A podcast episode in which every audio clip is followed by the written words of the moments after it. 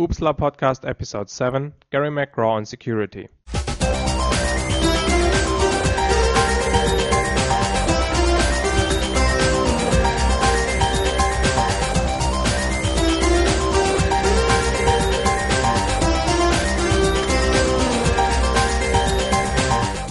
Welcome to the Oopsla Podcast. The Oopsla Podcast brings you up to speed on topics covered at this year's Oopsla conference, which takes place in October 2007 in Montreal, Canada. The Oopsla Podcast is co-produced with Software Engineering Radio and Dim Sum Thinking. This episode is an interview with Gary McGraw, a well-known security expert, on security principles, best practices, and their applications in online games. Gary runs a tutorial at this year's Oopsla conference. Please welcome your host, Software Engineering Radio's Michael Kircher.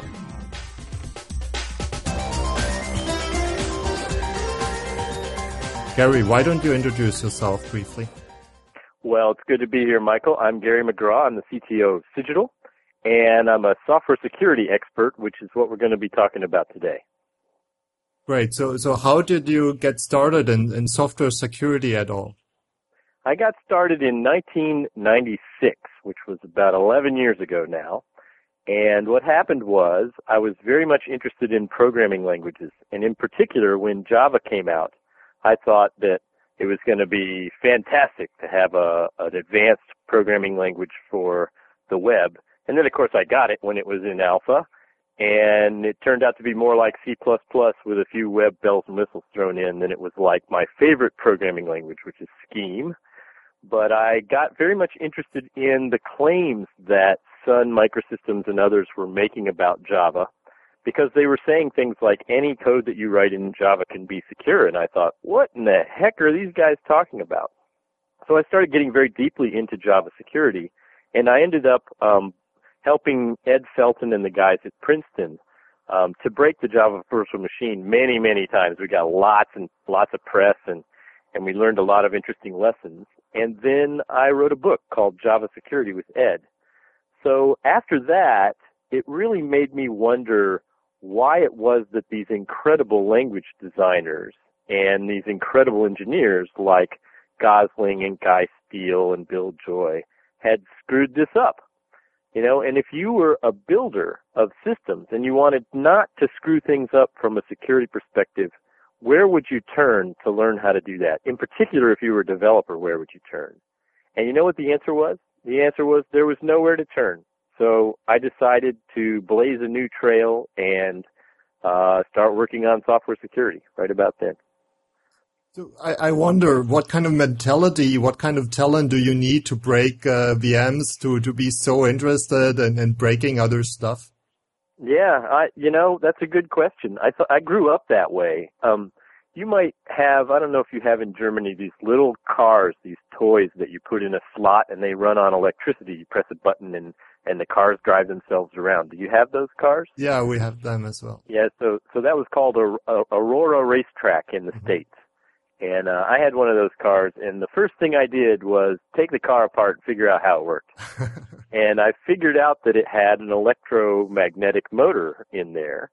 And I also sort of knew a little bit about how those motors work. So I took some copper wire and put a few more little winds on my motor so that it would be more powerful and then my car would beat everybody else's car because it had a, a more powerful motor. Of course I never told anybody about the extra winds. but if you if you did the wrong thing back then, if you pressed the button all the way down, the car would fly off the track because it was too powerful. All right. But but you know I was born with that mentality. So when it when it comes to technology and it comes to especially programming things because I've been programming since I was 16. Um, you know, I actually 15, 1981. I I've I've always wondered um, how things really work and, and what you can do to learn about how they work and and and uh, take them apart. So, if Absolutely. you would have to explain software security to, to, a person, what where would you start? Which topics are most relevant? Uh, what is already what is the problem and what is already a solution when we talk about authorization, authentication, non-repudiation, and yep. stuff like all, that? All in, top to my head. All in five minutes or less. So, so um, so software security is about how to approach computer security if you are a developer or a software architect. And so the key to understanding security, in my opinion, is having people who build our systems think carefully about security while they're building them.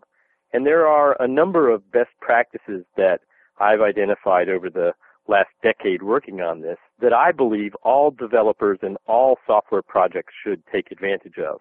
There are seven touch points, I call them, which are these best practices. Uh, I'll give you an example of the top two touch points. One is using a static analysis tool, which is very much like, uh, works the same way as a compiler. You know, you run it against your code and in order to find security bugs in your code.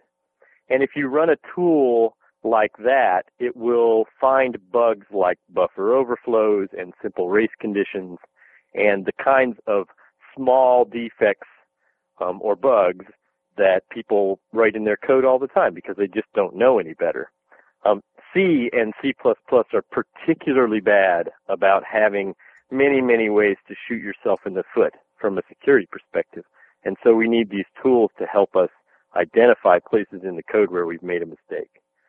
Uh, another touch point, an equally important touch point, is called architectural risk analysis. And the idea there is to look for higher level defects in your software system that happen at the design level. It just so happens that if you think about where defects are in software from a security perspective, it turns out that there are two major categories, bugs in the implementation and flaws in the design. And it, and, and they, they chunk up about 50-50. So if you did a perfect job writing your implementation in C++, say, and you didn't have any security bugs, you could still have some big security flaws. For example, you might forget to authenticate the user at all, and that would be a design issue.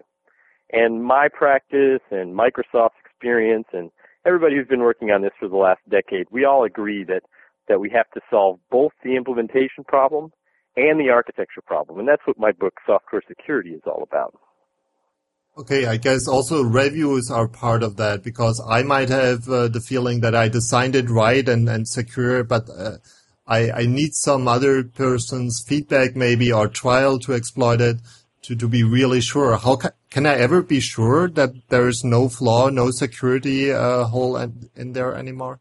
Yeah, so both architectural risk analysis and code review with a static analysis tool are kinds of review. Um, and the answer is that no, you cannot be 100% certain that you've found all of the security problems. But if you do consider um, the code and you do consider the design in light of security, you're going to be a lot better off than if you just sort of willy-nilly ship code and don't think about security. And so, though there's no guarantee, it's very clear that when it comes to um, certain kinds of software, in particular financial services software, or software that controls, say, power plants or or uh, uh, telecommunications or um, uh, transportation uh, devices. That that that that kind of software really needs to go through the security wringer. So we've done that kind of review for geez almost a decade now. There's a funny story though. Uh, you know, I've broken many, many, many systems. I can't even begin to count the number over the years. Um, me and my guys. And about 80% of the time when you go to a software team and you say, hey, we found a security problem in your system and uh, let us show it to you. their reaction, even if they pay you to do it, their reaction will be, well, you're not supposed to do that. That's not allowed. You know, no user would ever actually do that. And we have to very carefully explain to them that we're the bad guy, right? that we're not playing by the rules and that yes, bad guys do in fact do stuff like this and that's part of uh, part of software security is getting people to understand how to think like a bad guy. What is the first thing that you do when you try to break a software? Well, the first thing you do is you think like a bad guy, or you think like somebody who really wants to understand how the system works, and then determine what kind of assumptions that the designer of that system made. So to go back to the car example from before, you know, the assumption that the people who made that little car game had made was that nobody would take the cars apart and re-engineer the cars to be faster. And that, that assumption turned out to be not a very good one. and so see, bad guys will take a look at a system and say, oh look, they're assuming that the user will always put in a name. What if we put in a script instead? Or look, they're assuming that, you know, input will only be, uh, 300k or whatever. How about if we put in a terabyte and see what happens? And, and those are the sorts of things that you always try first. Now, you can do that in a very principled way. In exploiting software, we identified a whole bunch of things that we called attack patterns. And the attack patterns are, you know, 48 ways to think about things that attackers usually do when they see certain kinds of, of software. And I think if you internalize some of those attack patterns, it helps you think like a bad guy in a more interesting way. One thing that came to my mind is uh, open source software might be more dangerous or uh, alluring more attacks because uh, guys like you, they, they can figure out from the source code where the weak points are and then try to attack exactly there. What What is your opinion there? Am I right that, or, that, or, wrong? That turns out to be wrong, but you have many um, very good reasons for thinking it's right. So let me explain why it isn't. Um, it turns out that in order to carry out an attack against a piece of software, having the source code is certainly helpful, but it is by no means necessary. And most people who do software exploit actually use the binary code, um, you know, as the target. And you wield things like decompilers and disassemblers, and you look at the stack as the machine is running, and you know, you keep track of you, you use a lot of debuggers and, and low level things. And so, um, in my experience, having the source code is, you know, not really a necessary thing. So, um, it, it turns out that open source is in not really in any worse shape than any other kind of software because of the kind of tools that attackers use. Um, one other thing to note there, open source is also no better off from a security perspective because there's this theory that, you know, there are many eyes looking at it and so everybody will find the bugs and the bugs are transparent. But I believe that that's just complete, you know, baloney. Bull feathers is what we call it over here. okay, so uh, let's get on uh, to your uh, latest book, uh, Exploiting Online Games. So, mm-hmm. who is concerned with that? Like only the gamers, or or can you also uh, derive some lessons learned for, for everybody using the internet? Oh, absolutely. There are lessons learned for everybody. Um, I learned a lesson in my career of writing all these books. And the lesson that I learned was when you write a book about how something breaks, everybody wants it and it, it's a bestseller. And when you write a book about how to do software security properly, it doesn't sell near as well. oh. So so if you want people to understand the software security problem and you want it to be widely understood, the only way to do that is to write about how things break. And I learned that lesson, you know, uh, more than once. And I can tell you that it's absolutely true. I call it the NASCAR effect. You know what NASCAR is? Yeah, I know NASCAR, but still explain. Well, people watch NASCAR, um, which is a kind of car racing, um, so they can see these guys crash their cars and sometimes die. Uh, and that's why humans are interested in watching NASCAR. It doesn't have anything to do with car architecture or safety or, you know, actual races. It has mostly to do with spectacular crashes. Oh. And so I think that computer security shares things by analogy, the same yeah, philosophy. Sa- sadly enough, but, but true. Yeah, I, I can guess. Yeah, yeah. Yeah. So, so the, the, getting back to these online games, these games have become hugely popular like there's one game called World of Warcraft you've probably heard of. It has 8 million subscribers. 8 million oh, people wow. play that game on planet Earth. And they're on in every country. You know, there are two and a half million in China, a million and a half in the United States, lots and lots in Europe. And the, the, uh, the, the subscriber base is very large. The, the world is available in many, many languages. Um, and as a result, because all these people are spending time playing a game, um, and it's it's an adventure game, so you have characters and they get levels, and you can gain experience points, and you can find pretend gold, and you can buy virtual swords of heinocity, and you know blunderbusses of flatulence and all sorts of other items. And it turns out that these pretend items have real economic value in the real world and that there are companies set up to buy those items from gamers and then sell them to other gamers, acting as a middleman. The biggest company um, that does that is called IGE. Because of this, you know, there's incentive to get, gain wealth in the game and have your character, you know, go as far as possible. Not just psychological incentive of having a cool character, but also real monetary incentive of, hey, I can sell this if I want. So because of that, as you might imagine, cheating is unbelievably rampant. All sorts of people cheat.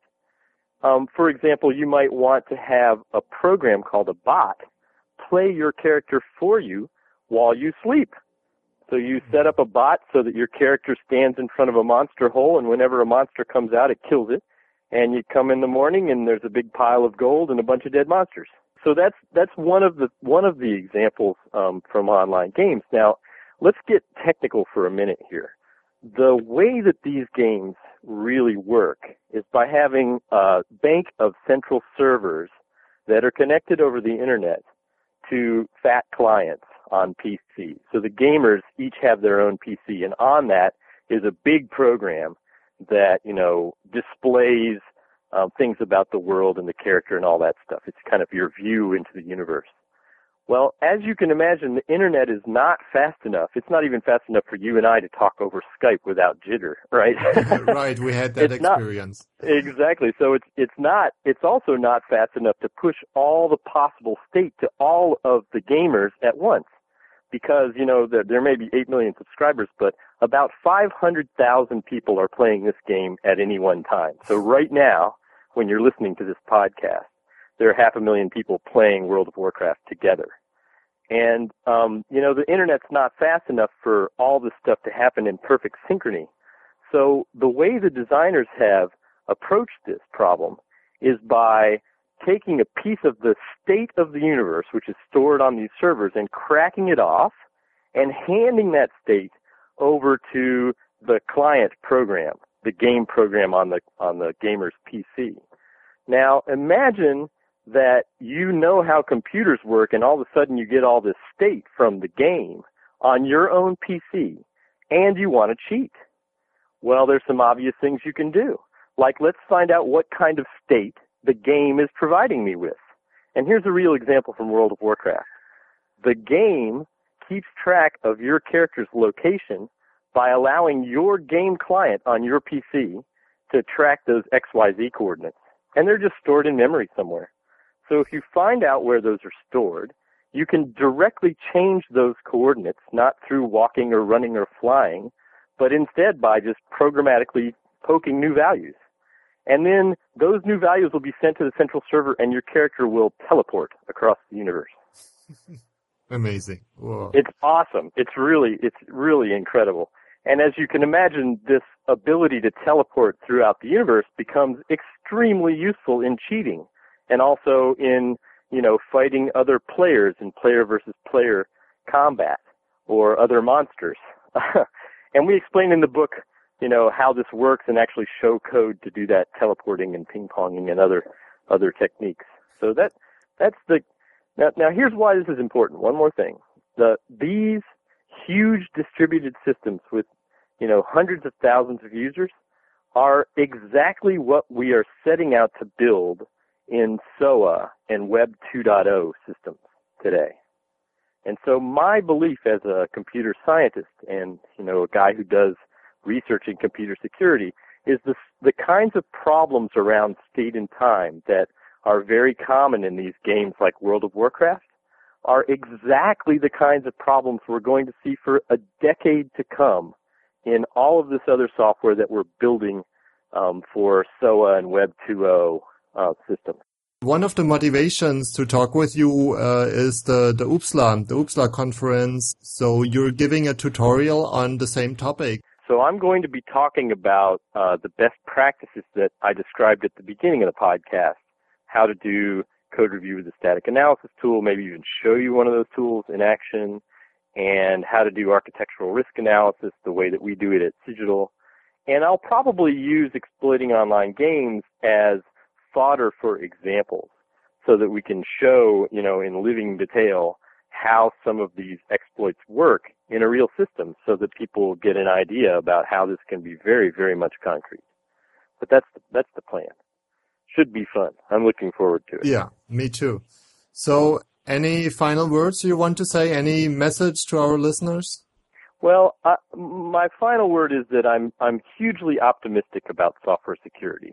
There are a lot of people who express a lot of pessimism about security, and they say, "Oh, woe is us! We're never going to solve these problems. We should all just despair and stick our heads in the sand, and maybe even, you know, flip burgers for a living instead of work on software." But I'm not like that. I think that we, over the last 10 years since I've been working on software security, have made huge amounts of forward progress and that I think the time has come that most people who are building systems understand that they need to worry about security. They're just not quite sure what to do yet. And so the time of teaching people how to do the right stuff from a security perspective is now. So I'd say, you know, final word is I'm optimistic about the progress we've made and I want everybody to help. So come help. Great. Thanks, Gary. You're absolutely welcome. That was really fun, Michael.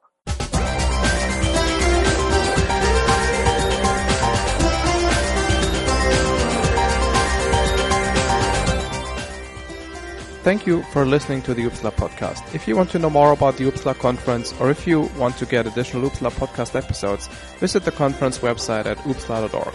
This episode, as well as all the other episodes of the Oopsla podcast, are licensed under a Creative Commons license. The intro and outro music is by a band called Plugs. The song is called Go East.